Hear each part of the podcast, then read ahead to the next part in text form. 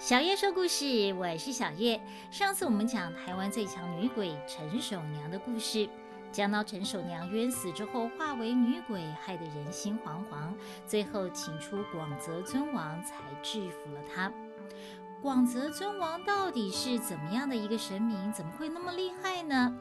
今天就要来讲讲广泽尊王的故事。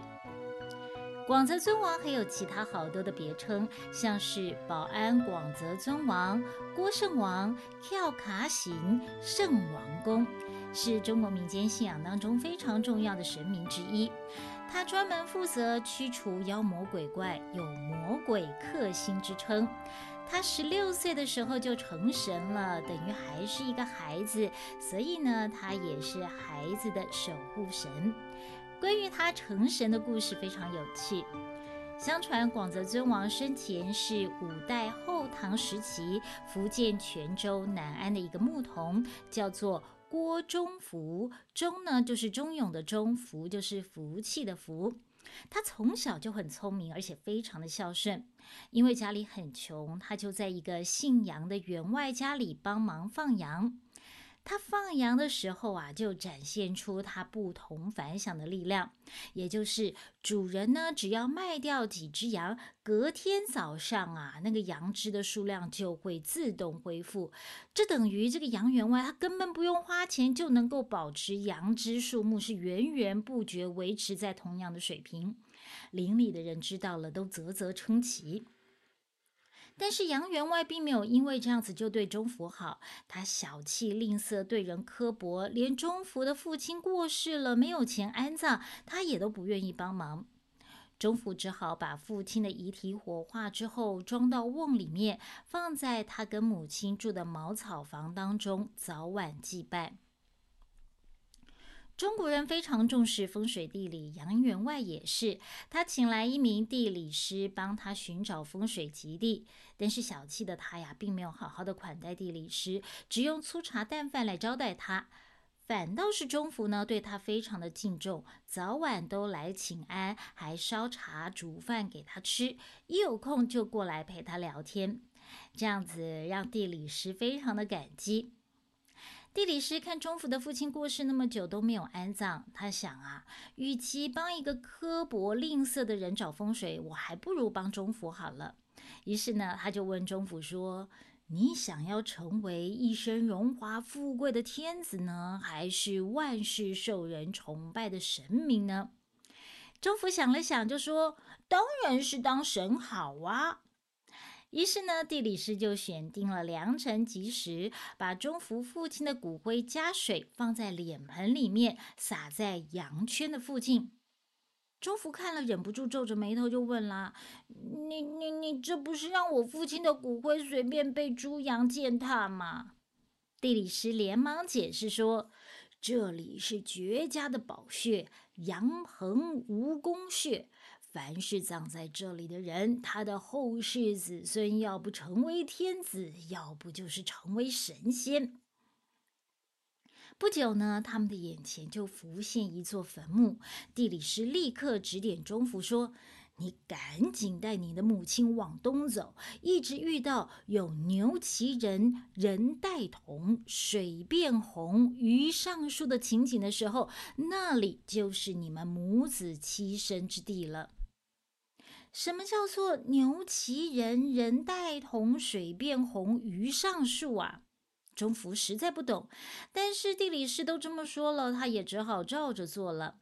他就带着母亲一路往东走，来到了南安狮山附近，遇到了暴雨。他看到有个牧童在牛肚子底下躲雨，哎，这看起来不就像是牛骑人吗？他又看到附近有一座寺庙的和尚急着把铜拔拿到头顶来当雨，咦，这不就是人带铜吗？山洪爆发，滚滚的洪湖顺着山坡流下来，这是水变红。钓鱼的人在树下躲雨，把钓到的鱼挂在树枝上，这就是鱼上树了。没想到地理师的话都应验了，钟福母子两个人就在狮山，也就是郭山下面住了下来。几年之后呢，中福十六岁，有一天，他突然带着葫芦，手拿佛经，登上了郭山山顶，坐在古藤树上，双脚盘坐，面色通红。他的同伴看了，觉得不对劲啊，赶紧跑回去告诉中福的母亲。中福的母亲赶过来，刚好看到中福羽化飞升。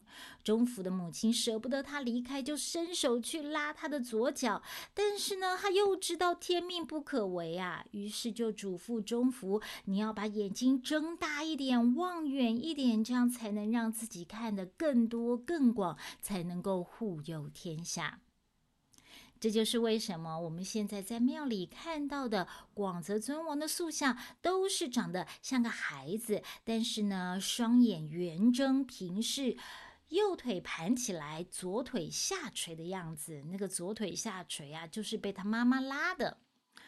中福羽化之后频频显灵，后来人们就在福建他作画的地方建了凤山寺，供奉广泽尊王，广泽尊王就成了当地的乡土守护神了。后来当地的人移民到台湾，还有东南亚地区，也把广泽尊王的信仰带了过去。在台湾最有名主祀广泽尊王的庙，就是台南的永华宫，也就是我们讲陈守娘故事的时候提到了。陈守娘被广泽尊王镇压之后，信众就在陈守娘的坟墓旁边供奉广泽尊王，成了永华宫的前身。别以为永华宫是祭拜陈永华的，诶，陈永华是谁呀？没听过陈永华，那一定听过陈近南吧？什么还不知道？那你一定是没有看过金庸小说了。平生不是陈近南，变成英雄也枉然。这句话可是出自金庸大师《鹿鼎记》里面韦小宝讲的话。陈近南就是天地会的总舵主。满人推翻明朝，建立了清朝。很多明朝人不满，想要反清复明，因为他们认为呢，清朝是满洲人，是野蛮民族，我们华夏子弟怎么可以被夷蛮之邦给统治呢？再加上呢，清朝刚建立的时候，为了巩固他的领导地位，制定了很多对汉人不公平的政策。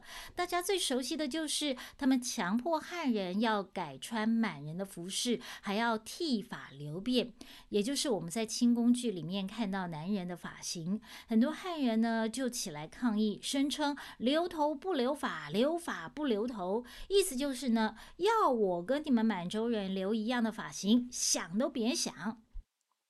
于是呢，各地就兴起了反对清朝的地下组织，其中最有规模的就是陈近南创建的天地会，以反清复明为号召。后来的洪门、青帮都是天地会衍生出来的帮派。关于这些帮派，有很多的故事，也成为港片还有时代剧取材的来源。陈近南是不是真有其人？或许有，只是他的本名一定不叫陈近南，毕竟是秘密组织嘛，名字也得化名才行。金庸大师把真实的历史人物融入了自己的虚构故事当中，所以陈近南就成了《鹿鼎记》韦小宝的师傅了。而在书中更写到，陈近南的本名叫做陈永华，于是呢，就有人把郑成功的军师陈永华跟陈近南画上等号。事实上呢，他们根本就是不同的人。有人说呢，天地会是郑成功要陈永华筹划的，这应该是不太可能的啦。因为郑成功忙着反清复明都来不及了，怎么会有心力去搞什么秘密组织呢？而且呢，郑成功是公子哥出身，他是乖乖念书进入国子监的秀才，朝廷那一套他懂，但是江湖那一套啊，他可是完全摸不着头绪的。那陈永华到底是谁呢？他是有台湾卧龙之称的郑成功的军师。卧龙先生呢，我们知道是指三国时期的诸葛亮，他辅佐刘备和他的儿子刘阿斗建立了蜀汉。而陈永华会被称为台湾的卧龙，就是因为他同样辅佐郑成功和他的儿子郑经。年轻的时候的陈永华，他眼见国破家亡，他不甘心当亡国奴啊，于是投笔从戎，投靠郑成功，得到郑成功的赏识，不但提拔他担任参军，还让他担任儿子郑经的老师。陈永华努力建设台湾，还把大陆的科举制度搬到台湾来，创建了一套完整的教育体制，还从福建请来晒盐的师傅教导台湾人晒盐，对建设地方非常的有贡献。而且呢，当初广泽尊王也是他恭迎来台的，所以呢，就把陈守娘坟墓旁边的这座供奉广泽尊王的小祠取名为永华宫。日治时期，永华宫庙地被日本政府征收了，新建成台湾银行。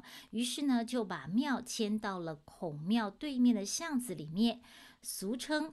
挑阿行全台开基广泽尊王庙门上有大大的全台开基的牌匾，所以它是广泽尊王在台湾的开基祖庙，供奉的是全台湾最早而且是唯一的软身广泽尊王金身。所谓的软身神像呢，就是装有关节、四肢可以活动的神像。以前的神像以软身妈祖比较常见。软身广泽尊王只有永华宫里面供奉的这一尊。其实永华宫里面不止只有一尊广泽尊王神像，这尊软身的正殿尊王称为老太王，还有粘土塑像的大正尊王，神像底座雕刻奇岩异石的二正尊王，还有一尊日治时期广泽尊王降价指示要雕塑的三正尊王。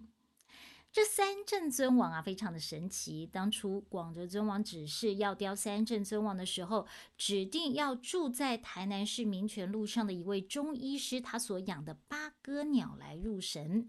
当庙里面的人去拜访那位中医师的时候，才知道啊，那只八哥鸟早就对那位中医师说，他要跟主人分开了，他要去当神了。因此呢，庙里面的人就顺利把那只八哥鸟带回庙里面。所谓八哥鸟入神呢，就是神像在雕塑完成之后呢，会故意开一个口，把活的八哥鸟放进神像里头，再把那个口封上，再进行开光仪式。活体动物入神通常是以虎头蜂和蜈蚣为主，这是第一次有八哥鸟入神。为什么要以动物来入神呢？这是一种道教仪式，认为有增强神明法力、担任神明传令兵的意思。永化宫除了主祀广泽尊王，还陪祀妙应仙妃。这妙应仙妃是谁呢？她就是广泽尊王的老婆。她之所以会成为广泽尊王的老婆，可是有一段玄奇故事的。传说呢，妙音仙妃是五代后晋年间出生的，当然是比五代后唐时期的广泽尊王还要晚。她姓陈，名叫姨娘，姨就是小鸟依人的依。有一天呢，姨娘的母亲到凤山寺去进香。我们前面说了，凤山寺就是供奉广泽尊王的寺庙。姨娘的母亲看到广泽尊王的塑像非常的俊雅，不禁脱口说出：“尊王啊，可惜你是神，不是人。如果你是人，我愿意将我的女儿姨娘许配给你。”第二天，姨娘到河边洗衣服，看到有一个小木盒逆流飘到她的面前，姨娘觉得很奇怪，她又不敢捡，就用洗衣棒把它给推走。但是那个木盒呢，又飘回来，姨娘又用洗衣棒把它给推走，就这样子，你飘来我推过去，来来回回了两三次。姨娘想算了，我干脆不理了，端着洗衣盆就回家去了。她回家之后呢，把这件事情告诉她的母亲，她的母亲就说了：“如果你明天去洗衣服，又看到那个盒子，就把它给捡回来吧。”第二天呢，姨娘又去洗衣服了。果然，那个小木盒又逆流飘到他面前了。这次呢，他就听母亲的话，把它给捡起来，打开一看，里面有一只金钗，这就是广泽尊王送给姨娘的定情之物。当然，姨娘不会知道，他就把金钗藏在化妆盒里面。过了几年，姨娘出嫁。当然是嫁给一个普通人了。但是呢，花轿经过凤山寺底下的时候，突然一阵大风吹来，把花轿卷进了庙里面。哇，这个风啊，可以把轿子啊吹进庙里面，可见这个风有多大了。轿夫呢看到了，赶紧到庙里面找人，却发现姨娘已经坐化在广泽尊王的身边，也就是他已经死了，只是眼睛闭起来，面带微笑，坐在广泽尊王的旁边，好像活着一样。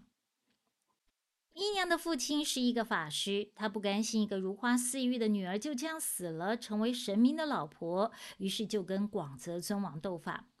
姨娘父亲施法变出了大洪水，要冲毁凤山寺。广泽尊王也不甘示弱，变成一名壮汉，挑了一担碗盘进入庙里面。那时候水已经淹到神桌底下。广泽尊王变成的壮汉就坐在桌子上，随手把碗盘抛出去，抛一个碗水就退一分，抛一个盘子水又减一分，最后呢，干脆把所有的碗盘都丢出去，水就全部退了出去。姨娘的父亲战败之后一病不起，最后遇卒而死。他在临终前告诉他的妻子，要他的妻子在他的棺材内四个角放置炭火，再把符咒一起放在棺材里面，这样子就可以把凤山寺给烧了。广泽尊王就化身成一个白发老人来劝姨娘的母亲不要这么做，因为呢，这虽然会复仇成功，却会让姨娘父亲啊死不安宁，魂魄受到惩罚。